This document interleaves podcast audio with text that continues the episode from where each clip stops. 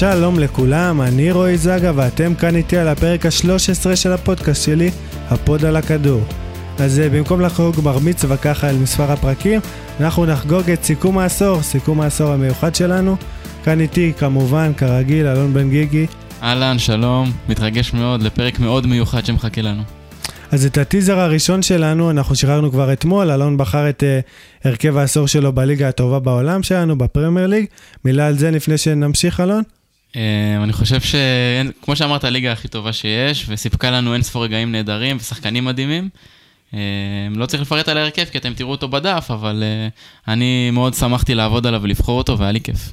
אז כן, גם אני נהניתי לקרוא, אני מאמין שכולם נהנו, היה ככה כמה תגובות, ואני מקווה שאחרי הפרק אנשים יחשפו אליו יותר. הלוואי, בכיף. אבל אנחנו כאן לסיכום קצת יותר רחב, מה שנקרא, ואנחנו מתעסקים בהרכב העשור שלנו בכלל, בליגות הגדולות, בכדורגל האירופי. במשך כל אמצע דצמבר, אנחנו בעצם בחרנו יחד עם הגולשים בדף, בכל יום עמדה אחת, כמו שאתם בטח זוכרים. החל משוער, מגן ימני, בלמי, מגן שמאלי, כמובן, כל העמדות. וגם נתנו לכם לבחור את המערך. אז המערך, כמובן, כמו שבחרתם, יהיה 4-3-3, אבל השארנו הפתעה שאנחנו נגלה עכשיו. בנוסף לבחירות שלכם, יש עוד 10 אנשים שמצטרפים אלינו ובחרו את ההרכבים שלהם. את כולם אני מאמין שאתם מכירים, אבל אני אשתף אתכם עכשיו. אז ברשימה שלנו, עמית לוינטל, אורי קופר, אורי אוזן, שרון דוידוביץ', אסף כהן, בן מיטלמן, אורי לוי, הידוע בכינויו בבגול, אורן יוסיפוביץ', דור הופמן ולירן שכנר. אז כל 10 הללו המופלאים מקבלים בעצם 40% מהבחירה הכוללת, כל אחד 4%, וכולכם, בערך 100 תגובות שהיו לכל פוסט, בערך מקבלים 60% כולם, שזה בערך קצת פחות מ1% לתגובה. אז עכשיו אנחנו ככה נרוץ על ההרכב ונתייחס ככה כולנו.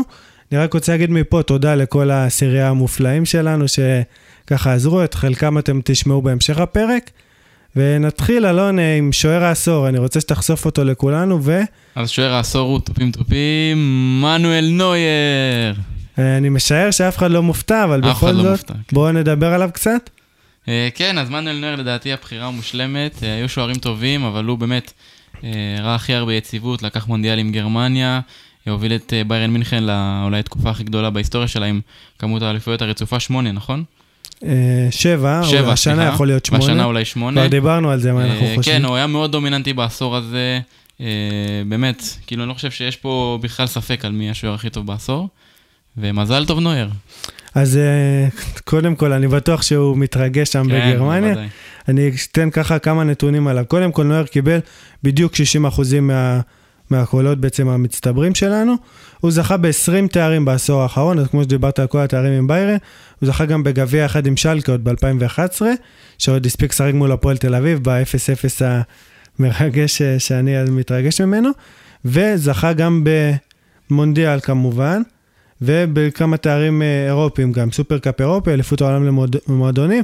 רגע השיא שלו בעיניי זה כמובן המונדיאל, שככה נתתי אותו כהערת אגב, חשוב להתייחס, לקח מונדיאל והיה שוער המצטיין במונדיאל 2014, השחקן, אולי השחקן המצטיין אפילו, לפחות בעיניי, ככה הנהיג את גרמניה.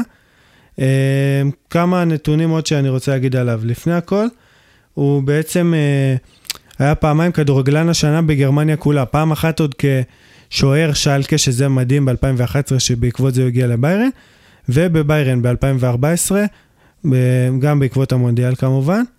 4 פעמים נבחר לשוער השנה של וופא, 2011, 13, 14 ו-15, 3 פעמים לקבוצת עונה בבונדסליגה, ונתון, או בעצם הסיפור הכי מעניין לגביו, לפחות בעיניי, הוא נבחר על ידי אוהדי ביירן ואוהדים בכלל באירופה, לשחקן המצטיין בגמר אלופות 2013, שרובן נתן שם צמד הרי והבריק, אבל הם בחרו בנוער שזה כך נתון יפה, בגמר כל גרמני, שוער גרמני, יפה מאוד. הוא משמש כקפטן מ-2016, עד היום היה את גביע הקונפדרציות שבו הוא לא שיחק, שככה החליף אותו את דרקסלר, שזה ככה מצחיק שגם הוא זכה להיות קפטן, אבל זה נוער בשנים האחרונות, והוא ממש חידש את עמדת השוער, הוא משחק שוער עולה, סוויפר קיפר, חלק קראו לו, זה הכינוי שלו, וממש... מעין בלם אחורי, אפשר לומר. כן, לחלוטין, ממש שינה את הכדורגל. כן, אין ספק. אז הוא רשם בעשור הזה 544 הופעות, ספג 420 שערים, שמר על רשת נקייה 221 פעמים, קצת פחות מחצי מהמשחקים, ועצר 14 פנדלים, מתוך 51, שזה אחוז יפה, 27% הצלחה, ובכלל, בממוצע למשחק יש לו 1.7 עצירות, שזה 72% הצלחה, נתונים פשוט מדהימים, ואני חושב שמגיע לו המקום אצלנו, מסכים איתי לך, כן? מסכים ביותר, אין ספק.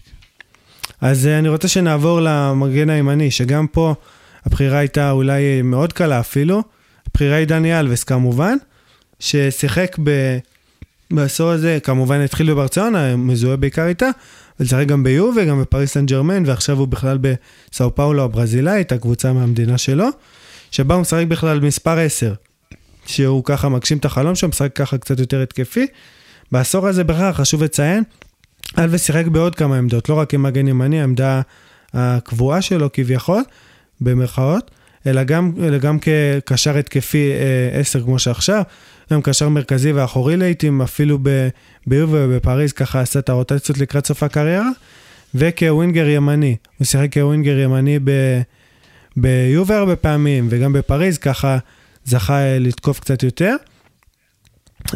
עוד כמה נתונים עליו, הוא זכה ב-27 תארים בעשור האחרון, אם ציינו את נויר עם 20, 27 זה המון, השחקן הפעיל היום עם הכי הרבה תארים, 41 תארים יש לו בכלל, בעשור האחרון 27 כמו שאמרתי, הוא ניחש 3 פעמים לקבוצת השנה של וויפה, לקבוצת השנה של הליגה הספרדית, הליגה האיטלקית והצרפתית, לכל הליגות הגדולות של 3 האלה, ונבחר ל-MVP כמובן בקופ האחרון, יש לו בעשור הזה 112 בישולים ו37 שערים, שזה מראה עד כמה תרם התקפית, וגם היה טוב מאוד הגנתית. כמה מילים שחלון על אלבס המדהים. אז כמו אין הרבה יותר מדי מה להוסיף, כי כמו שאמרת, באמת בחירה מאוד ודאית, שחקן מאוד ורסטילי, שתרם המון לכל הקבוצות שהוא שיחק בהם, ברסה, יובה ופריז. עוד דבר שאני חושב שהוא תרם לעשור הזה, זה השמחה שלו, שמחת חיים שהוא על המגרש. הוא תרם הרבה מאוד בחלק הזה, אני חושב שהוא היה מסמר הערב בכל חדר הלבשה, וזה לדעתי גם חלק מהסיבה למה כדאי לבחור בו, כי הוא באמת היה מאוד משמעותי, גם בפן המנטלי והקבוצתי. מסכים איתך לחלוטין, אני רוצה שאתה תחשוף בפני המאזינים שלנו את הבלם הראשון. אוקיי, אז הבלם הראשון הוא ג'ורג'יו קיאליני. דבר איתנו קצת על קיאליני, לא? אז קיאליני כמובן, הבלם של יובה שנמצא שם מ-2006, הסמל אולי הכי גדול של יובנטוס, באמת, שנתן המון המון למועדון הזה, כמובן זכה איתה ב8 אליפויות, זכה איתה ב4 גביעים, עשה איתה הרבה מאוד דברים, בלם פנטסטי באמת, אחד הדברים שהכי כיף להגיד עליו, שהיא רוח הלחימה האדירה שלו, שהוא פשוט היה, הוא עדיין, כמובן הוא פצוע, אבל בשיא שלו היה גרזן אמיתי ולוחם, והחזיק כל מרכז הגנה שהיה לידו, ביחד גם עם בונוצ'י, גם עם ברזגלי, אבל כן, לדעתי בחירה מאוד מעניינת ונכונה. אז אני מסכים כמובן, אם דיברנו על הלחימה שלו, אני תמיד נזכר בכל התמונות שלו עם הסרט על הראש. לגמרי, לגמרי. שמראה כמה הוא לוחם, וגם כשהוא היה כל כך פצוע, הוא תמיד המשיך לשחק ותמיד נלחם. חשוב לציין שהוא זכה ב-37% מהקולות, שבעצם יש עוד שני בלמים שהתקרבו אליו, אבל לא נכנסו, שזה גודין ופיקה, גודין הוא המקום השלישי של הבלמים, פיקה הרביעי, אבל קיאליני הוא מאוד ראוי כמו שאמרת, אני ללא ספק מסכים. בלם שהוא גם כן, כמו שאמרת, זכה בהרבה הרבה תארים, וגם מגדל היום את הדור הצעיר של הבלמים של יובה, וגם דליכט, שאומנם לא משחק איתו כל כך, אבל למדנו ממנו הרבה, הוא כבר סיפר, וגם דמירל, הבלם הטורקי הצעיר, ומה שאני מאוד אוהב בקיאליני זה לא רק הלחימה, הביטחון שהיה לו, הוא כל כך בטוח בעצמו, ולא מעשה אף פעם לצאת לקרב, כמו שאתה אומר, ומסכים לחלוטין. הבלם השני שלנו, אולי הראשון יותר נכון, שזכה ברוב הקולות, לוחם לא פחות גדול, סרחיו רמוס כמובן. אין ספק, לגמרי. זכה ב-86% מהקולות, אחוז נכבד ביותר, בעצם רק 3 שחקנים זכו ליותר אחוזים ממנו. סרחיו רמוס, מה עוד אפשר להגיד עליו? זה שחקן שהתחיל את העשור הזה כמגן ימני לפני הכל, גם בנבחרת ספרד במונדיאל, הוא שחק עוד כמגן ימני, כשפיקה ופויול היו צמד הבלמים, הוא זכה עם ספרד כמובן גם ביורו, ועד היום שחק במדיה שזה מדהים, לאחרונה התחיל לקחת את הפנדלים גם של ריאל, גם של הנבחרת, ומציג מספרי כיבושים פשוט מדהימים. גם בעיניי הוא אחרי הכל חוץ מרונלדו, הוא המסמר הכי חשוב בכל העשור הזה של ריאל, 3 זכיות רצופות בצ'מפיונס, עוד זכייה אחת לפני כן עם אנצ'לוטי, האליפות ב-2018, קבוצה מדהימה, פשוט, כאילו רמוס מדהים, ועשה את ריאל קבוצה מדהימה. כמה מילים שלך על רמוס, אלון? קודם כל, כמות התארים שלו היא אדירה גם, כמובן זכה עם ספרד במונדיאל וביורו, גם ביורו הקודם, אבל אנחנו מדברים על העשור הנוכחי, אין ספור תארים באמת, גם סופרקאפ בכל הגוונים, גביעים, באמת הוא היה מנהיג אמיתי, כשרונלדו היה עסוק בהתקפה בריאל מדריד, אז היה את רמוס שנתן המון שקט בחלק האחורי, היה אפשר לסמוך עליו בעיניים עצומות, אני חושב שכל שחקני ריאל מדריד עשו את זה, וגם המאמנים שימנו אותו, ראו שיש הרבה על מי לסמוך, ונתנו לו הרבה שקט וביטחון, ולא סתם הוא הגיע לכמות הופעות כל כך גדולה, הוא גם סיינו הופעות בקלאסיקו, שזה נתון שחשוב לציין. חשוב לציין, אמנם אחד מעל מסי, אבל עדיין זה נתון שחשוב לציין, ולהראות שבאמת הוא מסמל את ריאל מדריד. זאת אומרת, הוא אמנם הגיע, לא גדל שם, והגיע רק לפני, ב-2006, אבל הוא שם המון שנים, והוא סמל ענק בשבילי, בשביל ריאל מדריד, ואני חושב שהוא בלם העשור לגמרי. מסכים.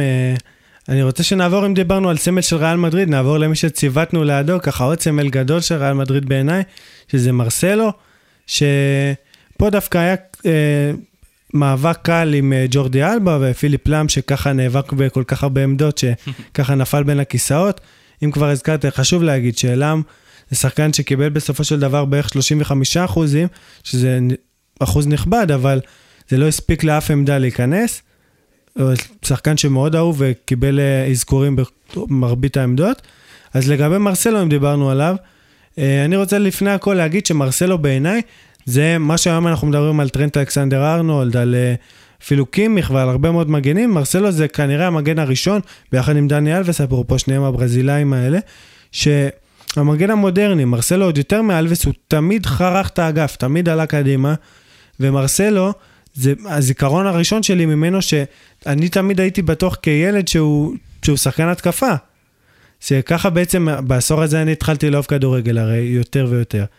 ואני יכול להגיד שבעיניי מרסלו זה השחקן שלי גרם לאהוב את ריאל מדריד הזאת באמת. כי הוא נתן תמיד את הקסם הזה ואת אפרופו עם קקה שהגיע גם בתחילת העשור הזה וככה הרכיבו ריאל מדריד ברזילאית כזאת, חוליה ביניהם. לי אין עוד הרבה מה להגיד על מרסלו, כי כל מילה שאני אגיד עוד ככה תוריד ממנו, כמה מילים שלך, אלון? אני רק אומר שבאמת, כמו שאמרת, הוא מעין פורץ דרך למגן המודרני, שכמו שאמרת, רואים היום הרבה כאלו, הוא היה מאוד טכני, והוא התחיל את הדרך הזאת של מגן מאוד טכני, עם הצטרפות נפלאה להתקפה, היה לו בעיטה פשוט מדהימה, והוא לא הסס לבעוט לשער, הוא עושה את זה הרבה, בישל המון, כן, אתה אומר, כל המוסיף גורע באמת בעניין הזה, פשוט להגיד לו כל הכבוד על התקופה המדהימה שהוא נתן, ועכשיו הוא נמוך קצת בירידה, וגם הפציעות קצת הקשו עליו, אבל זה לא מעיב על התפוקה הנהדרת, ועל כל הדברים שהוא עשה עבור ריאל מדריד. חשוב לציין שיש לו מעל 90 בישולים בריאל מדריד בעשור הזה. מדהים. נתון מדהים, ועוד 25 שערים, 24 יותר נכון, נתון פשוט מדהים, שמראה עד כמה הוא משמעותי בהתקפה, ומה שלי מאוד זכור, שבמרבית העונות בצ'מפיונס, לא מועטונות כאלה שבהם הוא תרם התקפית, היו לו שערים ובישולים במשחקים נוקאוט משמעותיים, באחד הגמרים, לדעתי מול האתלטיקו בגמר הראשון, הוא כבש ב-4-1, הייתה לו עונה של מספר שערים, לדעתי בעונה הראשונה של זידן, מספר שערים בנוקאוט, בכלל זה שחקן שהוא מאוד מאוד משמעותי, גם בצד ההתקפי, פחות טוב הגנתית, אבל גם את זה הוא עושה כשצריך, שחשוב לציין את זה לגביו, לגבי מרסלו, אוקיי, השחקן הבא שלנו, אני רוצה לתת לך את הכבוד לדבר עליו, הקשר האחורי שלנו. הקשר האחורי שלנו. שאני רוצה לציין שדיברנו לפני הפרק, שאתה אמרת לי בעיניי מאוד נכון, איך הוא קיבל כל כך מעט אחוזים, וכמעט ולא נכנס אלינו, אז ספר לנו. כן, אז באמת שזו הפתעה שזה מה שקרה, אבל הקשר שלנו הוא סרחיו בוסקץ, שלדעתי הוא אחד הבנקרים הגדולים בהרכב הזה. אני מסכים לחלוטין. אני כתבתי עליו לפני כמה חודשים, על זה שהוא פתח את הדרך לקשרים אחוריים, להיות כל כך טובים במה שהם עושים. הוא ממש קשר אחורי מודרני, אפשר לומר את זה. תחת פפ גוארדיולה הוא פשוט הפך להיות מדהים, הוא הפך להיות שלם, עם יכולת תריעת משחק פשוט מדהימה. גם אני חושב שהוא אמר את זה על עצמו, שהוא רואה כמה מהלכים קדימה לפני שהוא מבצע מהלך, וזה מה שעזר לו להיות כל כך איכותי, לעשות את האיזון המושלם בין להרוס התקפה ולבנות תחת חדשה, התקפה של להריב להרוס כמובן.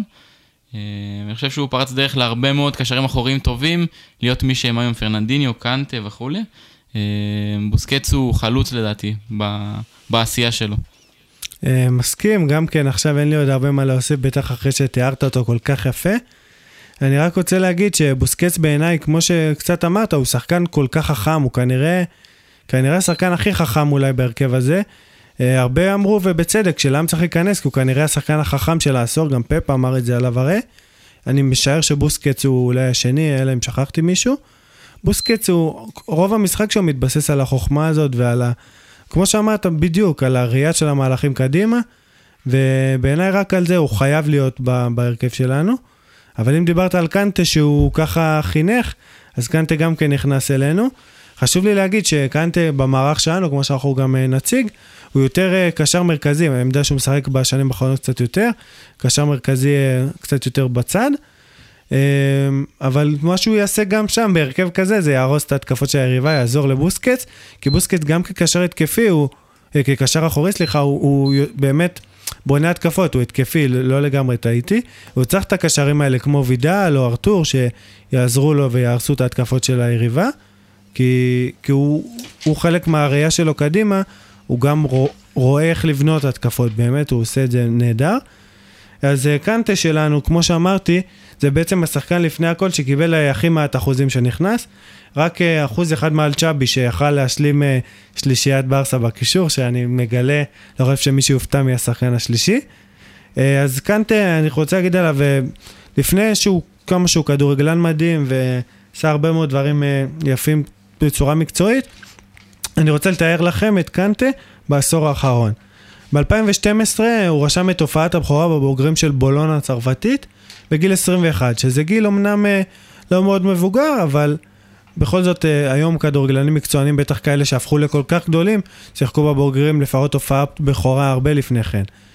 אבל הוא בעצם לקח את המושכות בגיל הזה, ולא ויתר, לא ויתר, ועשה בעצם את הדרך מהליגה השלישית, ב-2013 הוא שחק בליגה השלישית בצרפת, עד שבעצם עבר לכאן, וצחק בליגה השנייה, ועלה לליגה הראשונה. אנגולו קנטה לליגה הראשונה בצרפת. ואז ב-2016 קרה משהו שאני עד היום מתקשה להסביר אותו, הוא עבר ללסטר, אפשר להגיד כל השאר היסטוריה, אבל קצת נפרט, עבר ללסטר, אנחנו מהר מאוד הבנו, או לא מספיק מהר, עד כמה הוא מדהים, ועד כמה הוא מהיר. ועד כמה הוא מהיר, בדיוק. מהר מאוד הבנו עד כמה הוא מהיר. והפך בעצם לאלוף, אלוף האנגליה, שחקן העונה באנגליה. ומה שעוד חשוב לציין, שגם באותה עונה הוא גם זומן לסגל נבחרת צרפת, הגיע איתה עד לגמר היורו בעצם. זה שחקן שאני עוד אמשיך ואספר, שגם עונה אחרי זה כמובן עבר לצ'לסי, זכה באליפות, עוד פעם שחקן העונה. הצרפתי המצטיין של השנה גם הוא קיבל מההתאחדות הצרפתית, שזה גם כן חותמת משמעותית בעיניי, כי יש כל כך הרבה שחקנים צרפתים טובים, שאם הוא נבחר המצטיין זה כנראה אומר משהו. 2018 כמובן זכה במונדיאל, בורג משמעותי בנבחרת המדהימה הזאת. מה שעוד אני רוצה לציין, שהוא זכה בתואר שחקן העונה בכל כך הרבה עונות שונות, ובעצם במדרגים שונים. UEFA כמובן נתנה לו את זה ב-2018 האמת, בעונה שהוא זכה במונדיאל. ESPN נתנו לו לעונה האחרונה, 2019, ש-ESPN זה כמובן הערוץ האמריקאי שמתמחה בספורט אמריקאי וידע להעריך את קנטה לתת לו את זה. וגם הלקיפ הצרפתי שכל כך מזוהה כמובן עם המדינה שלו, נתן לו את זה 3 פעמים ומ-2016 עד היום בעצם. והראה לו עד כמה תומכים בו במדינה, ועד כמה מעריכים את הסיפור שלו. אני רוצה, אלון, לפני שנתקדם, כמה מילים מקצועית שתיתן עליו. אוקיי, אז כמו שאמרת, באמת הוא ראוי. אמנם הוא היה לו קרב באמת עם צ'אבי וזה, אבל אני חושב שכן, הוא נתן 5 שנים גדולות באנגליה, שבאמת מקנות לו את המקום הזה, לדעתי גם בצדק. זאת אומרת, המקום שלו כן ראוי. הדברים שהוא עשה בלסטר, הוא התחיל מהפכה גדולה, שעזרה להם לזכות באליפות בעצם, אולי הכי גדולה של העשור, או של לא יודע, של אנגליה בכללי. ולאחר מכן גם עבר לצ'לסי, התאקלם מאוד מהר, לקח שם גם אליפות. הוא פשוט שחקן נפלא, באמת כמו שאמרת שהוא משחק קשר מרכזי, אבל זה גם, יש לו יכולות הגנתיות מטורפות, הוא מאוד זריז, מהיר, הוא יודע להיות בכל מקום, הוא יודע לשרוף את השטחים הפנויים, וגם להוציא התקפות קדימה, והוא פשוט שחקן נפלא. עוד דבר עליו זה כמובן החיוך מאוזן לאוזן והציניות הפשוטה שלו, שהופכת אותו גם לאדם מיוחד, וגם פה הסיפור באמת תורם לבן אדם להיות שחקן גדול ואדם גדול. מסכים.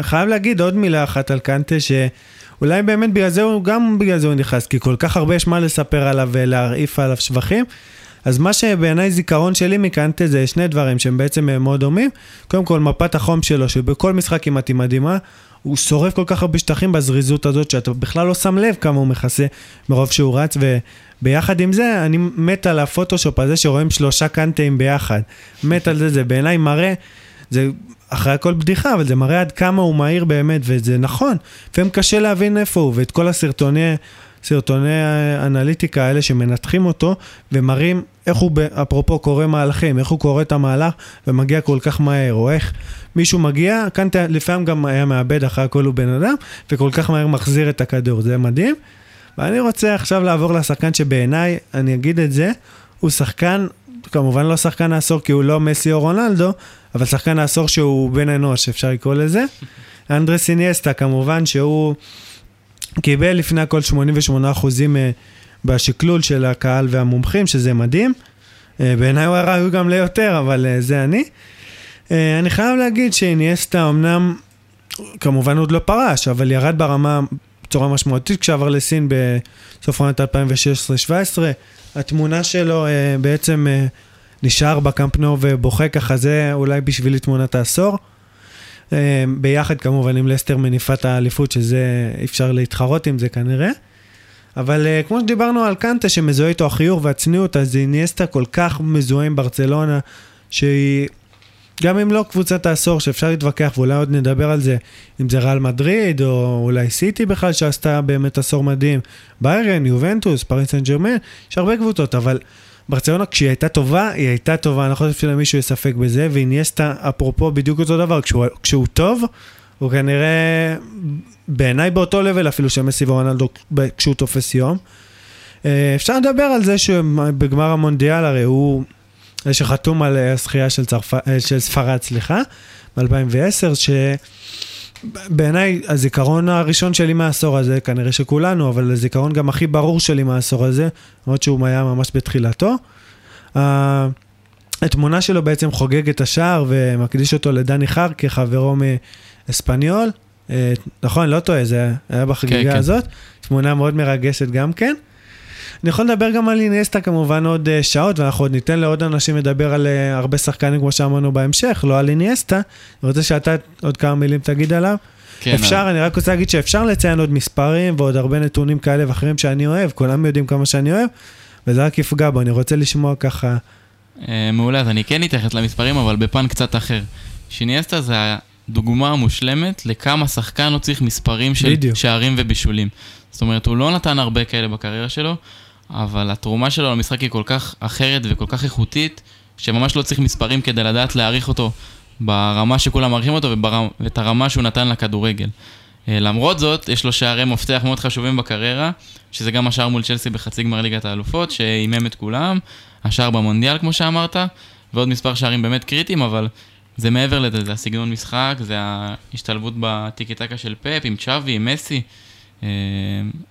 באמת חבל להגיד כי זה קצת הורס, אבל כולנו יודעים מה הוא נתן ומגיע לו, ואני רק מתקן אותך שהוא ביפן לא בסין. ביפן כמובן. וויסל קובה זה השם הקבוצה. וויסל קובה נכון, צריך עם טורס אם אני לא טועה שם, ועם לוקאס פודולסקי שגם כן שחקנים מאוד מעניינים שעשו דברים בעשור האחרון.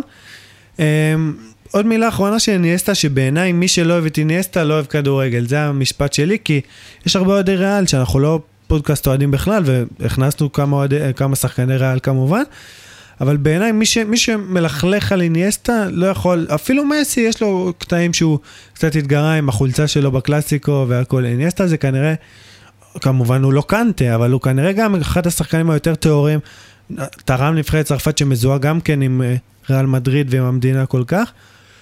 בעיניי, כנראה השחקן המרגש ביותר של העשור. אני מסכים. לפני שנעבור לחלוץ, שבעיניי צריך קצת יותר לדבר עליו, וכמובן אציין שבשני האגפים יש את, כמו שאמרתי, שני הטיטנים, הם לא בעיניי ראויים, באמת עליהם אני לא רוצה שנדבר אפילו, כי אין על מה, מסי בימין, רונלדו בשמאל, שניהם יכלו לצחק גם כחלוצים, זה כאופציה, העדפתם לבחור חלוץ אחר, שאנחנו ניגע בו עוד רגע. בכל זאת, מילה שלך עליהם, אני מעדיף באמת שלא להוסיף כלום. אני גם לא אוסיף הרבה, כמו שאמרת, הם לא בני אנוש, הם הכניסו כל כך הרבה שערים ובישלו, והיו כל כך דומיננטיים עד היום בעצם, שקשה לו לבחור אותם, ובאמת אין יותר מדי מה להגיד.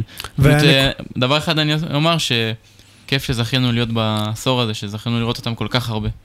הנקודה באמת שלי, אני כן אגיד אותה, שדיברנו עליהם באמת כל כך הרבה בעשור האחרון, שמגיע להם קצת מנוחה מהדיבורים שלנו. לגמרי. בכל זאת נעבור בעצם השחקן האחרון שבסוגר את הארגף שלנו, שזה רוברט לבנדובסקי, שזה היה באמת הבחירה הכי בעצם הכי קשה. אני בטעות הייתי ואמרתי שקנטה הוא האחוז הכי מועט שנבחר, זה בקישור, זה הכוונה שלי הייתה. לבנדובסקי השחקן עם האחוזים הכי מועטים שנבחרו, זה 31% בלבד, שזה באמת בלבד, מאוד מעט, אבל התחרה עם חלוצים כמו אגוארו, כמו לואי סוארז, שהם בעצם בטופ 3 מרכיבים את הטופ 3, אבל אפילו ורדי קיבל לא מעט הצבעות, ועוד לא מעט שחקנים שראויים, גם מסי ורונלדו אפרופו נבחרו אצל חלק מהאנשים כחלוצים, זה גם כן לקח לו קצת מהנתח של ההצבעות. בכל מקרה לבנדובסקי זה שחקן שבעיניי המילה שהכי מאפיינת אותו, והסיבה שהוא נבחר גם בעיניי אפשר לבחור אותו, זה יציבות. הוא מאוד מאוד יציב, העונה הוא עוד יותר מראה כמה הוא יציב, כשהוא כובש כל כך הרבה מחזורים ברצף, אבל בכלל, מה שהוא שם בנבחרת פולין, שהפך אותה, שם אותה למפה, וגידל כל כך הרבה שחקנים פולנים, או שחקנים גרמנים בביירן ובדורטמונד, קשה, אנשים שוכחים שב-2012, העונה שהוא הגיע עם דורטמונד בעצם לגמר ליגת האלופות, הוא כובש רביעייה פנטסטית מול ריאל מדריד, כנראה אחת ההופעות הגדולות של העשור, שהספיקו קצת לשכוח. גם כן, אפשר לדבר על המספרים שלו, שכמעט כל עונה יש לו מעל 30 שערים, החלוץ הזר עם הכי הרבה שערים בבונדסליגה, מעל 200 שערים, בכלל, השחקן חוץ מריברי, שהוא לא נגע בו בהמשך, שחקן עם מעורבות לשער פר דקה, השני הכי גבוה בבונדסליגה בעשור הזה. מילה שלך, כמה מילים על לבנדובסקי, לפני שככה נתחיל להתקדם. חיית רחבה אמיתית, חלוץ גדול, יכולת מיקום ברחבה פשוט פנטסטית, בעיטה, אין מה, כאילו אנחנו יודעים את כל הדברים האלה, יודעים מה הוא עשה, ראינו את אין ספור השערים שהוא כבש, הרבה מאוד שערים היו מרגשים, הרביעה מול ריאל, החמישייה ב9 דקות, יש לו כמה רגעים פשוט אדירים בעשור הזה. אני אישית הייתי ממקם אותו מקום שני כחלוץ העשור. שמי הראשון? הראשון הוא סרחיו אגוארו לדעתי, אבל בטח נדבר עליו כבר בהמשך. אז אנחנו נדבר בהמשך, אני דווקא על לואי סוארז, זה באמת בחירה כנראה הכי קשה. כן, שלושתם שבאמת כאילו זה אחוז לפה, אחוז לשם, לפחות איך שאני רואה את זה, אבל בכל זאת צריך לפרגן לבחור הזה, למרות שהוא... לא, אני חושב שזה לא גם בחירה ראויה. כן, ראויה לגמרי. ואני יכול להסכים איתה. אני רוצה להגיד עוד שני דברים לפני שנתקדם. קודם כל, יכולנו לדבר עוד הרבה מאוד על השחקנים האלה, בטח שגם על מסי ורונלדו, שבאמת בעיניי כל המוסיף גורע לדבר עליהם, אבל אני חושב דיברנו עליהם כל כך הרבה, ואני רוצה שתבינו עד כמה העשור הזה היה כל כך גדול, שאם נדבר על כל שחקן שעשה משהו בעשור הזה, אנחנו לא נסיים את זה ב-20 פרקים של פודקאסט. אבל בכל זאת אני רוצה לחזור על השחקנים, ככה תתרגשו מהשמות, ונתקדם, נציין קצת את השחקנים בספסל, עוד כמה שחקנים ראויים, ונעבור לעוד כמה בחירות מעניינות שלנו, ככה לסיכום אלטרנטיבי גם כן של העשור, שחשוב לנו לעשות. אז ככה, בשאר כמובן נויר, מגן ימני אלווס, בלמים ג'ורג'ו קייליני וסרחיו רמוס, מרסלו מגן שמאלי, בוסקץ קשר אחורי, לידו קצת לפניו קנטה ואיניאסטה, מסי בימין, רונלדו בשמאל, לבנדובסקי חלוץ. אנחנו דיברנו על, בדיוק עכשיו לקראת הסוף, על סוארז ואגוארו שחסרים לשנינו. עוד כמה שחקנים שנמצאים על הספסל בעצם וקיבלו את מרב הקולות האחרים. זה בופון בשער, שגם כאן אפשר להגיד לפחות בעיניי שגם קסיאס מועמד רציני ויש עוד כמה, אבל מופון אני יכול להסכים, כי באמת זה כנראה גם כן אחד השחקנים המרגשים, ודווקא המעבר שלו לפריז בעיניי, והסיום הטרגי שם עם ההפסד ליונייטד, בעיניי מחדד עד כמה, הדיבור הכל כך גדול הזה מחדד עד כמה הוא היה גדול, ועד כמה זה כן העשור שלו. עוד שחקנים זה גודין ולאם שדיברנו על שניהם, צ'אבי ומודריץ', על כולם בעצם הזכרנו אותם גם עכשיו, ואולי נזכיר קצת בהמשך גם. אני רוצה ככה לשמוע עם חנון לפני שנתקדם, שתי שאלות שלי אליך. קודם כל, אם אתה יכול לציין עוד שחקן שלא הזכרתי ברשימה בכלל של הסגל, עוד שחקן שלך, אני גם כן אגיד את שלי אחר כך, ובכלל, מי בעצם השחקן? דיברנו על מרגש, דיברנו על מי השחקן בעיניך הכי underrated של העשור, שאולי זה אותו תשובה בעצם לשתי השאלות, אבל זה מה שמעניין אותי לשמוע. אוקיי, אז שחקן שהייתי מכניס לפחות לסגל, אני יכול להבין למה הוא לא בהרכב, זה דוד סילבה ממנצ'סטר סיטי, סליחה שאני ככה זה. מסכים, האמת שזה גם התשובה שלי הייתה. אבל דעתי זו דעה ממש אובייקטיבית, למרות שאני הציתי, שחקן שעשה כל כך הרבה, גם עבור נבחרת ספרד, וגם הוא הסמל האמיתי של המהפכה של מנצ'סטר סיטי בעשור הזה, שהיא לדעתי גם קבוצת העשור באנגליה. אני רק אגיד בהערת שוליים, שזה היה האנדררייטד שלי, אז ככה. כן, אני בא להמשיך את התשובה, שהוא גם לדעתי היה צריך להיות בסגל של הרכב העשור, וגם הוא השחקן הכי אנדררייטד, שלדעתי גם סיטי היא קצת אנדררייטדית, אבל זה פחות קשור, ששחקן שעשה כל כך הרבה, ולדעתי לא מעריכים אותו מספיק, על התרומה שלו, גם בסיטי, גם בספרד. אז האמת שלא תכננתי, אבל יש לנו בדיוק את התשובה, אני כל כך אוהב את דוד סילבה, ודיברנו על זה, גם ספרד, גם מנצ'סטר סיטי, שהוא שם בעצם כל העשור בסיטי. בדיוק מ-2010. שזה מדהים, הוא בעצם סימל באמת את השינוי, גם עם הגוארו שדיברנו עליו, אבל בינו אפילו יותר מסמל את השינוי, כי הוא ממש הגיע כשהתחיל השינוי. הגוארו בא טיפה אחרי, אם אני לא טועה, ב-2011. כן, עונה אחרי הוא הגיע. אבל סילבה ממש חולל את השינוי. הגוארו אפשר לדבר, אם כבר דיברנו על סיטי, זה כנראה רגע עשור, לפחות שלי, הגוארו... כן, אין ספק. שער האליפות, כן. כנראה שער באמת הדרמטי ורגע עשור, לפחות שלי, הרבה יכולים לבחור גם אחרים, אני בוחר בזה. דוד סילבה בעיניי, זה שחקן שהוא, אפרופו דיברנו על חכמים, אני כל כך אוהב את השחקנים האלה החכמים, עד היום הוא בעיני השחקן הכי חכם בסיטי, שהיא קבוצה כל כך חכמה, ועובדה שפאפ עד היום נותן לו את המושכות ונותן לו את המקום, כנראה שהוא יעזוב בקיץ לפי כל הדיווחים, בעיניי זה, אם דיברנו על פרננדיניו כבר כל כך הרבה על בעצם חילוף שינוי השחקנים שפרננדיניו אמור לעזוב, ורודרי נכנס במקומו, פרננדיניו כבר עכשיו לא משחק כקשר אחורי אלא כבלם, בעיניי זאת היא המשימה האמיתית של סיטי להתגבר על האובדן של סילבה, כנראה שפודן ניכנס שם, אבל זה מאוד, בעצם המבחן האמיתי של סיטי בעיניי לקראת העונה הבאה. עוד מילה, בא לי שחקן שחשוב לי לציין גם כן, שהוא לא אנדררייטד בכלל, אבל שעה צריך להיכנס בעיניי לרשימה הזאת, זה רובן.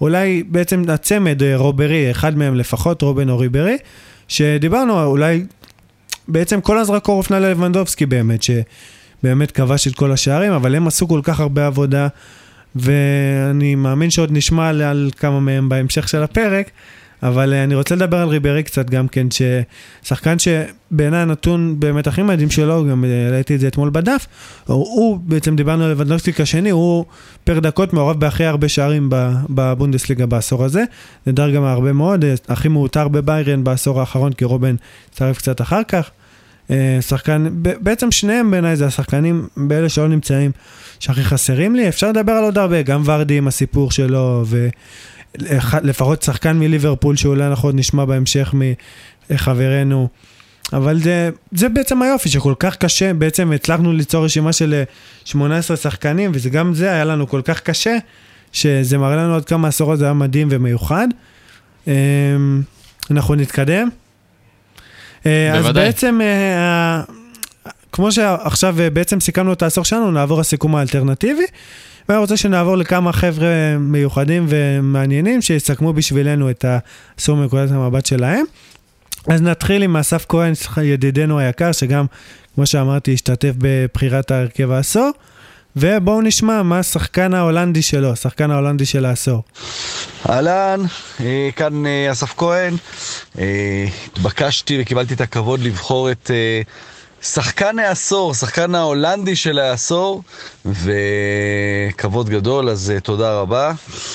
הבחירה שלי אני חושב שהיא לא מפתיעה, תהיה אריין רובן.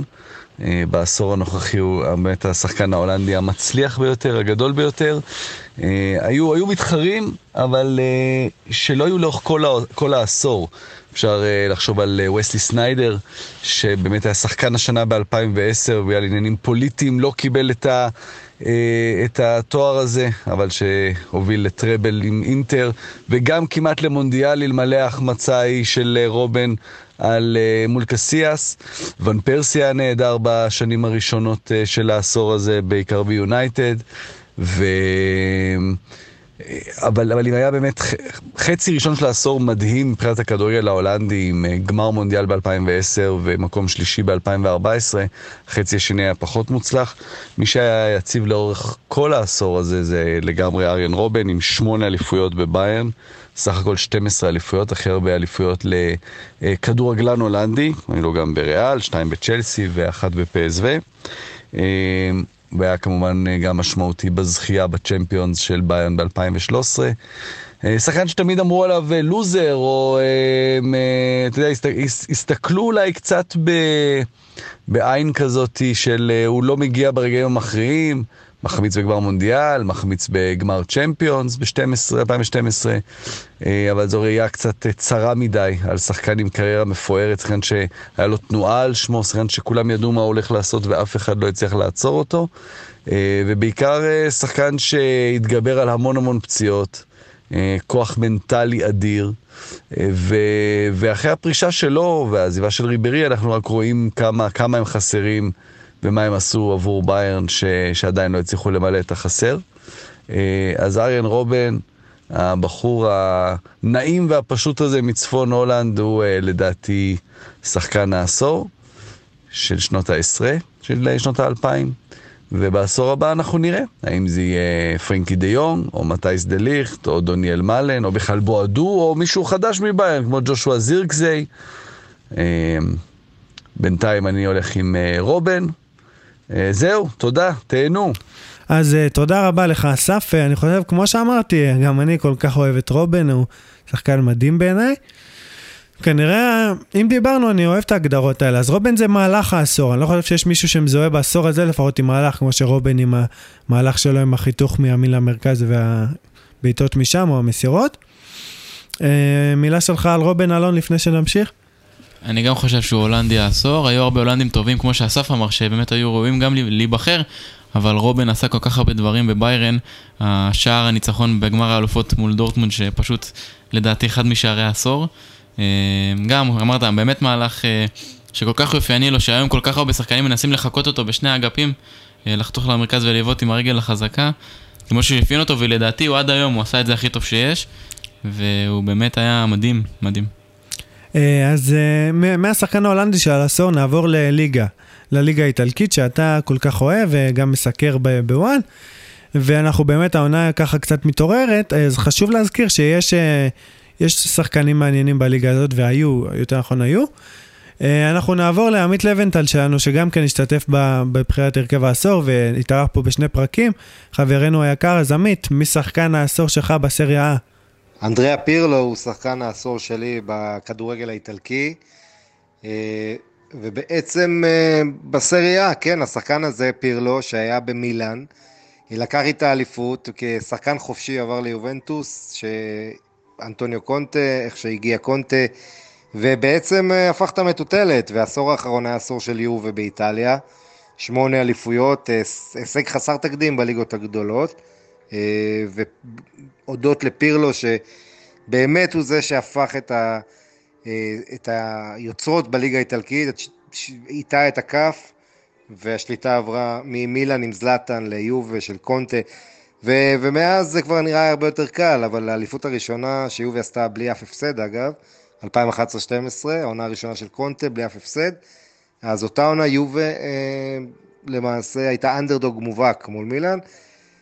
פירלו, חוץ מההישגים שלו עם יובה, הפך לאייקון, אני חושב, ענק בעשור הזה, יחד עם צ'אבי, שני הקנונים, הסמל לקשר האחורי מושלם, הגדיר מחדש את תפקיד הרג'יסטה, הקשר האחורי עושה המשחק, עם מסירות ארוכות נפלאות, וכדורים חופשיים, הפנדלים עם הפננקות, כמו שהוא עשה ביורו 2012 מול אנגליה, מול ג'ו הארט, ובכלל הוא הנהיג את איטליה אז לגמר יורו 2012, בעיניי פירלו, חוץ מזה כמובן כל הדברים על המגרש, הוא גם הביא את ההצלחה לניו יורק ולארצות הברית עם כל הסטייל שלו, ופירלו, פירלו אמרת קלאסה, אמרת פירלו אמרת סטייל, אז פירלו הוא שחקן העשור שלי, כי הוא גם מסמל את איטליה. אז מסכים לחלוטין עם הבחירה, אנדריה פירלו גם כן שחקן שאני חייב להגיד שקצת שכחנו להזכיר אותו גם כן בסגל הזה, שעוד פעם יש עוד המון שחקנים שראויים להיות בו, אבל אנדריה פירלו זה אחד השחקנים, אם כבר אנחנו עוד פעם, אני אוהב את הקטלוגים האלה, אז הוא אולי השחקן אחד הכיפים ביותר לצפייה בעשור הזה, השערים, הבישולים, הביתות החופשיות, הרמות שלו המדהימות, גם כן סחב את נבחרת איטליה, כמו שאמרת לבנטל, בעצם ליורו 2012 היה שם מצטיין, והמעבר שלו בכלל ליובה שינה כל כך את הכדורגל האיטלקי, גם היה פה בארץ הרי לפני, בשנה שעברה, מילה שלך על פירלו אלון לפני שנמשיך? כן, אני חושב שאין הרבה שחקנים שהיו גם במילאן וגם ביובה, והיו אהובים כל כך ככה, והשפיעו כל כך הרבה על שתי הקבוצות. פירלו אמנם מזוהה מילאן יותר בעשור הקודם, אבל גם קצת בעשור הנוכחי, והמעבר שלו ליובה הפך את יובה באמת נראה לי כמו סילבה בסיטי, אז פירלו ביובה אפשר לומר, שבאמת פיתח שם חוליית קישור מטורפת בהנהגתו, שעשתה תקופה מטורפת שנמשכת עד היום עם כל האליפויות, הוא באמת פורץ הדרך, אפשר לומר, בקישור שם, ומגיע לו באמת להיות שחקן העשור. בסריה כמובן. אז דיברנו על הסריה, דיברנו על שחקן מלהיב, ואני רוצה שנעבור ללירן שכנר, שהדר הליגה האנגלית, והמומחה בעיניי של הליגה האנגלית, שידבר איתנו על שחקן העשור בפרמייר ליג, שאני חושב שדיברנו עליו קצת, אבל תמיד נשמח לשמוע עוד. אז למה אני חושב שקון אגוארו זה שחקן העשור של הפרמייר ליג? נדמה לי שבתודעה של העשור האחרון, הפרמייר ליג היא קודם כל אותו שער שכבש אגוארו בדקה 92, 93, במשחק ההוא. אותו גול בעצם שם אותו כסמל העונה ההיא, אבל צריך לזכור שהוא גם היה מלך השערים, באמת השחקן הכי חשוב של סיטי באותה עונה, זו הייתה עונת הבכורה שלו באנגליה. אגוארו כבש 174 שערים בפרמייר ליג. בעצם הוא משחק בליגה הזו את כל העשור הזה, כבש יותר מכל שחקן אחר, גם בממוצעים הוא מוביל את הפרמייר ליג, יחד עם הארי קיין מבחינת שער פר משחק. בעשור הזה הוא גם הפך לשחקן שכבש הכי הרבה שערים מול הגדולות, כמעט 50 שערים מול הגדולות האחרות בפחות מ-70 משחקים, זה נתון מדהים. הוא מוביל בקטע הזה מעל כל שחקן אחר בהיסטוריה של הליגה הזו, לא רק בעשור הזה. הבחור הזה זכה בארבע אליפויות, יש לו 4 גביעי ליגה וגביע אחד, ובכלל הוא השחקן המוביל והבולט של קבוצת העשור מנצ'סטר סיטי. אז כשאתה בא לבחור את שחקן העשור, אתה לא רק בא לבחור שחקן שהשיג הישגים אישיים, והוא השיג את ההישגים האישיים המרשימים ביותר, אלא גם מה הוא תרם לקבוצה ומה היא עשתה. ובקטע הזה, מנצ'סטר סיטי היא גם הקבוצה הכי טובה שהייתה באנגליה בעשור הזה, ולכן כל המרכיבים האלה מביאים את אגוארו למקום הזה של שחקן העשור, ואני מניח שעד סיום העונה הוא גם יחלוף על פני אנרי ולמפארד, ויתקרב גם לאנדי קול בטבלת כיבושי השערים של כל הזמנים בפרמייר ליג, ואם הוא ישחק עוד עונה, הוא גם יעבור את 200 שערים. זהו, אז אני לא חושב שיש מישהו יותר ראוי ממנו להיות השחקן הבולט של העשור. אז אני מסכים, אני חושב ששנינו מסכימים עליו, כמו שכבר אמרנו, אתה בכלל בחרת בו לחלוץ העשור שלך, אני רוצה שלפני שאתה תדבר, אני רק אגיד בעוד מילה אחת, שכמו שאמרתי, רגע השנה שלי, זה השער שלו. רגע העשור. רגע העשור, גם רגע השנה ב-2012, אבל רגע עשור כמובן.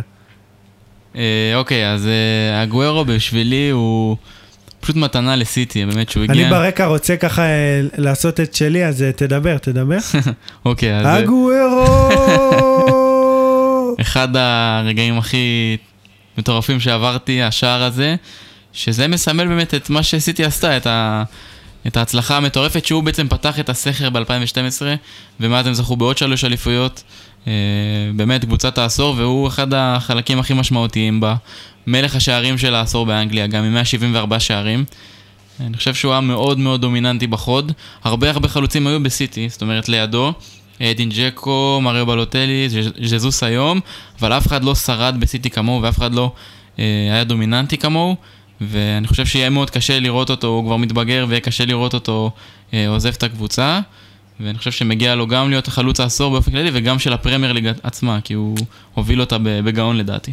ולפני שנעבור ונדבר על עוד כמה שחקני עשור מעניינים בפרמייר ליג, שעוד פעם בינינו היא הליגה הכי טובה והכי מעניינת, אני רוצה באמת בתור סיטי לשאול אותך, דיברנו על שני שחקנים מאוד חשובים בעשור הזה של סיטי, אני אוסיף גם את קומפני שבינינו נכנס לחבילה הזאת, אז קומפני, סילבה או אגוארו, מי שחקן העשור של סיטי? נשאר עם אגוארו? אני חייב להוסיף גם את יאיה טוראל, הבחירה שלדעתי הוא חייב להיות חלק מהחבילה כמו שקראת לזה. כן, אבל אני צודק, אני רק אגיד למה זכרתי רק אותם, כי באמת הם שיחקו עד לא מזמן. נכון, אתה צודק, נכון, אתה צודק. חוץ מקומפני שעזב עונה קודמת, אז באמת סילבה ואגוארו נשארו עד עכשיו. אני נשאר עם אגוארו בכל זאת. אז דיברנו מספיק על אגוארו, מבין לחלוטין את הבחירה. אני רוצה עכשיו לעבור לחבר יקר, שככה יבוא לדבר איתנו על בעצם שחקן העשור של צ'לסי, בן מיטלמן, שדיבר איתנו כבר, בעצם סייע לנו בכלל גם כן הרכב העשור, בן מיטלמן מחדשות 12, שמבין בכל כך הרבה נושאים, כל כך הרבה ענפי ספורט, אבל אוהב כמו כולנו את הענף שכולנו הכי אוהבים, הכדורגל. אתמול הוא גם היה שלשום, אם אתם שומעים את זה ביום רביעי, זה בעצם ביום ראשון, הוא היה בניצחון של צ'לסי מול ארסנל, היה בסטמפורד ברידג'. ככה כמה מילים שלו על שחקן העשור של צ'לסי. שחקן העשור שלי בקבוצה ההודעה עליי צ'לסי הוא עדן עזר. עדן עזר הוא אולי לא מנהיג במלוא מובן המילה, אבל הוא בטח היה השחקן הכי כישרוני, הכי טוב בצ'לסי בעשור האחרון, והוביל אותה להרבה הישגים נהדרים, כמו 2 אליפויות אנגליה, גביע אנגלי, פעמיים יורופה ליג, והרבה מאוד ערבים בלתי נשכחים בכל מסגרת שהוא בעצם שיחק בה.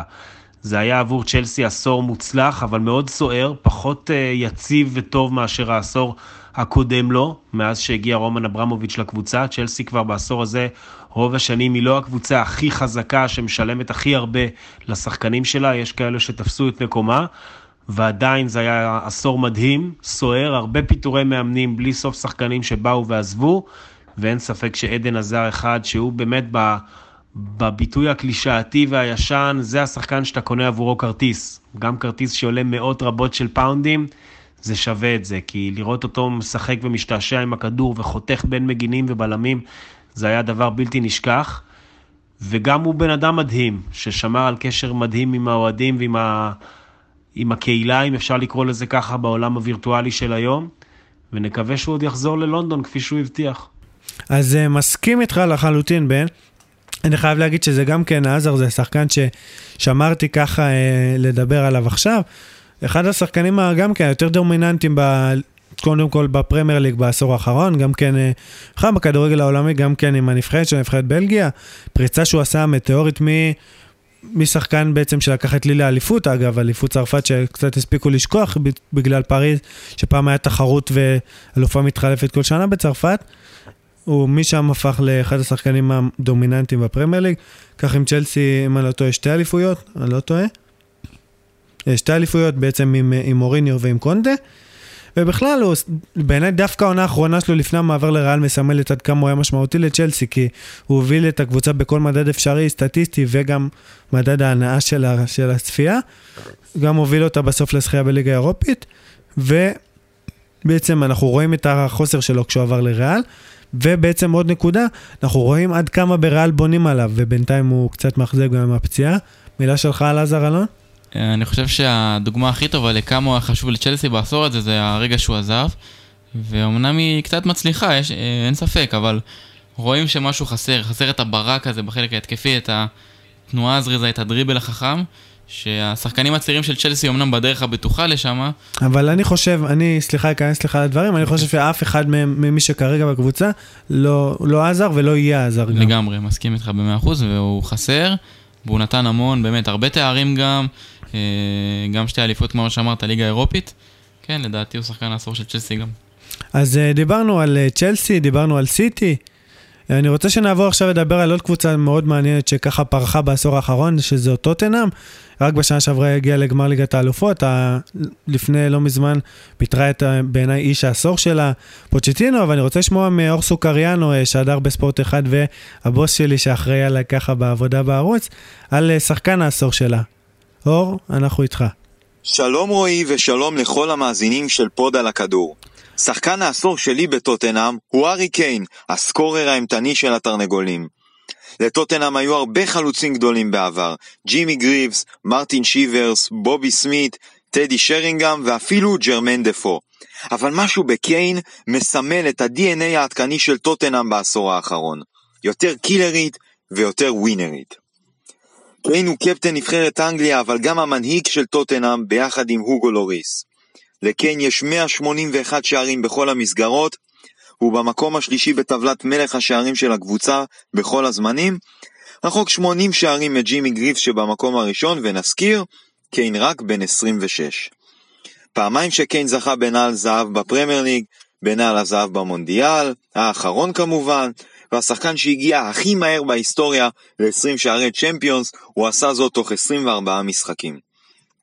אומרים שמשחק ההתקפה מתחיל בהגנה, ואין ספק שקיין מקיים את האמרה הזאת, כי אפשר לראות אותו אין ספור פעמים, עוזר להגנה, והוא המנהיג הבלתי מעורער של טוטנהאם על המגרש ומחוצה לו. שחקן העשור של טוטנהאם על פי בחירתי הוא הארי קיין, כי אחרי הכל, is one of our own. אז הבחירה בהארי קיין בהחלט מובנת, אני רוצה להגיד שבעיניי עוד כמה מועמדים מעניינים, יש שני הבלמים או בעיקר ורטונגן, גם השוער לוריס, אבל כן זה כנראה שחקן באמת שהכי מסמל את טוטנהאם של העשור הזה, שבעצם עשה את הפריצה ותמיד דיברו עליו ועל טוטנהאם כולה, one season wonder, one season wonder, וכרגע הוא כבר five season wonder או אולי six, אני כבר לא עומד בספירה, כל עונה מחדש הוא מראה לכולנו עד כמה הוא טוב, עד כמה הוא איכותי, אולי אנשים קצת שכחו, בעצם מלך השערים שהמונדיאל האחרון אמנם בעט בו פנדלים, ולא היו חלוצים כל כך גדולים במונדיאל הזה, אבל בכל זאת זה תואר מדהים ששייך לו, כן בעיניי מסמל, כמו שאמרתי, טוטנהאם, ובכלל את הפריחה של הכדורגל האנגלי, בעצם השחקנים האנגלים בכלל, שהיום הם מהטובים בעולם גם כנבחרת, אתה רוצה אליי עוד מילה שלך אלון? כן, אני גם יוסיף, שכמו שאמרת, באמת היו מועמדים רבים לשחקן העשור של טוטנהאם, כי היו עוד כמה כאלה שבאמת היו חלק בלתי נפרד מהתלכיד, אבל כן באמת היה שוב, כמו שדיברנו על דומיננטי, אז גם בטוטנהאם.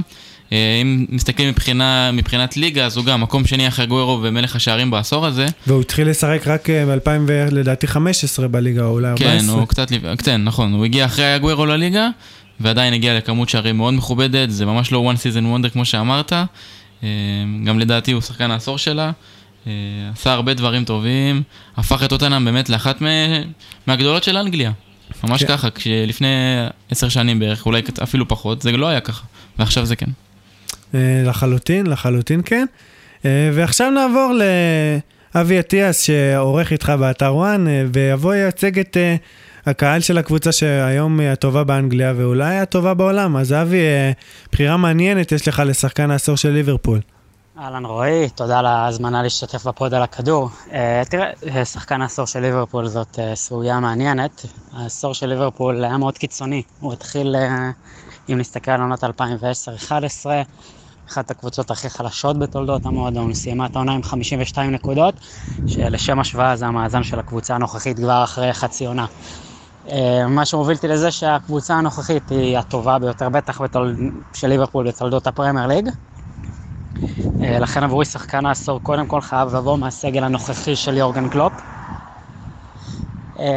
ולא מהקבוצות, לא מהסגלים של תחילת העשור הזה, גם לא מהסגל של עונת 2013-14 שכמעט לקח אליפות, אבל זו הייתה עונה שהייתה הבלחה. לכן גם סטיבן ג'רארד, שחקן הכי אהוב עליי ועל רוב אוהדי ליברפול, לא יכול להיבחר לשחקן העשור, כי הייתה לו בסך הכל עונה אחת טובה, העשור הגדול שלו היה העשור הקודם, ולא לואיס סוארז מבחינתי השחקן הכי טוב שאני ראיתי משחק בליברפול, מבחינת נטו כישרון ונטו כדורגל, נתן עונה אחת פנומנלית, אבל גם הרבה בעיות התנהגות, גם המשחקים שהוא החמיץ, גם העובדה שבסופו של דבר הוא לא זכה בשום תואר, ובסך הכל הייתה לו עונה אחת טובה בעשור הזה בליברפול, הוא לא שחקן העשור. אם אני משלב את העניין של גם כמות שערים, השפעה, תארים, יציבות, מבחינתי ללא ספק שחקן עשור זה מוחמד סלאח, החלוץ הכי פורה של ליברפול בעידן הפרמייר ליג, גם מבחינת מספרים. יש ירידה ביכולת שלו בשנתיים האחרונות, אבל זה בעיקר גם בגלל שהוא הציב איזשהו רף בלתי אפשרי בעונה הראשונה שלו. חלק משמעותי מאוד מאוד מאוד בהפיכה של ליברפול מקבוצה טובה למועדון בטופ האירופי, אנשים קצת שכחו את זה, כי כן, סאדיו מאנה כבר שחקן יותר טוב ממנו, ווירג'יל ון דייק הגיע, אבל סלאח שם, וכל השיטה של קלופ בסופו של דבר מתבססת על היכולת של מוחמד סלאח בהתקפה. כשהוא לא משחק מרגישים את זה, יותר כנראה מכל שחקן אחר, בטח בחלק ההתקפי של ליברפול. אם אני משלב כמות שערים, יציבות, העובדה שהוא באמת באמת סופרסטאר ברמה הכי גבוהה שיש בכדורגל העולמי, ההכרה שהוא הביא לליברפול בהרבה מקומות, ההיסטריה שהייתה סביבו בעיקר בעונה הראשונה, העובדה שהוא עזר ליברפול להתמודד מצוין עם העזיבה של קוטיניו. לא בטוח שבלי סלאח ליברפול שורדת כל כך מהר את העזיבה של קוטיניו באמצע העונה שיכלה להיות מאוד טראומטית. והעובדה שכן, גם העונה הוא כנראה עונה שלישית ברציפות יגיע למספרים דו ספרתיים בפרמייר ליג, זה לא דבר של מה בכך. כבר זכה עם המועדון בשלושה תארים שהוא היה מאוד משמעותי בהם. נקווה מאוד שהרביעי בדרך והתואר הכי חשוב מביניהם. לכן מבחינתי שחקן העשור, בלי ספק, מוחמד סלאח.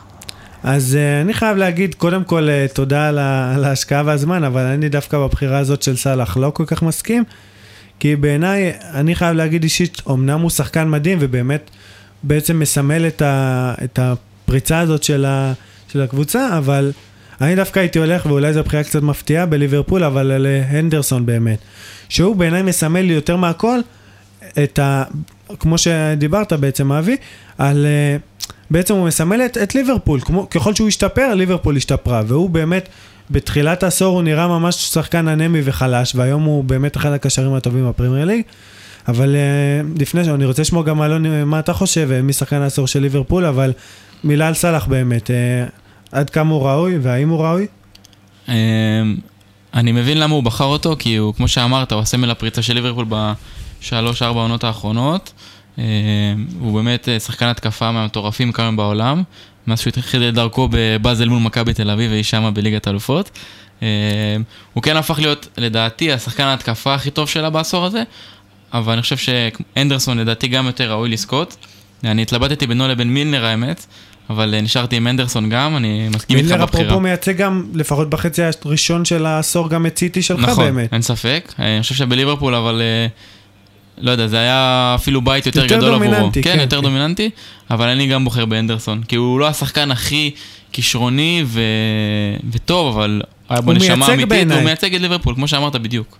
אני רוצה, אבל לפני שככה נדבר על עוד כמה ליגות ועוד כמה שחקני עשור מעניינים, אני רוצה שנדבר דווקא עכשיו על העשור הבא, ככה נפליג בדמיון שלנו, ואני רוצה דווקא בנקודה הזאת, כי בעיניי ליברפול, זו קבוצה כנראה הכי מעניין מי השחקן העשור הבא שלה, אז לא ניגע דווקא בליברפול, אבל בכלל, מי יכולים להיות בהרכב העשור הבא שלנו, אז בואו ככה נזרוק שמות. אז אני רוצה להתחיל בטרנד כמובן, שבעיניי ליברפול הזכירה לי את בחירת העשור, כי טרנד בעיניי, אני היום כתבתי גם בטוויטר השבוע, שבעיניי טרנד הוא יהיה גם שחקן העשור הבא, לפחות בעיניי, לפי הקצב ההתקדמות הפסיכי שלו.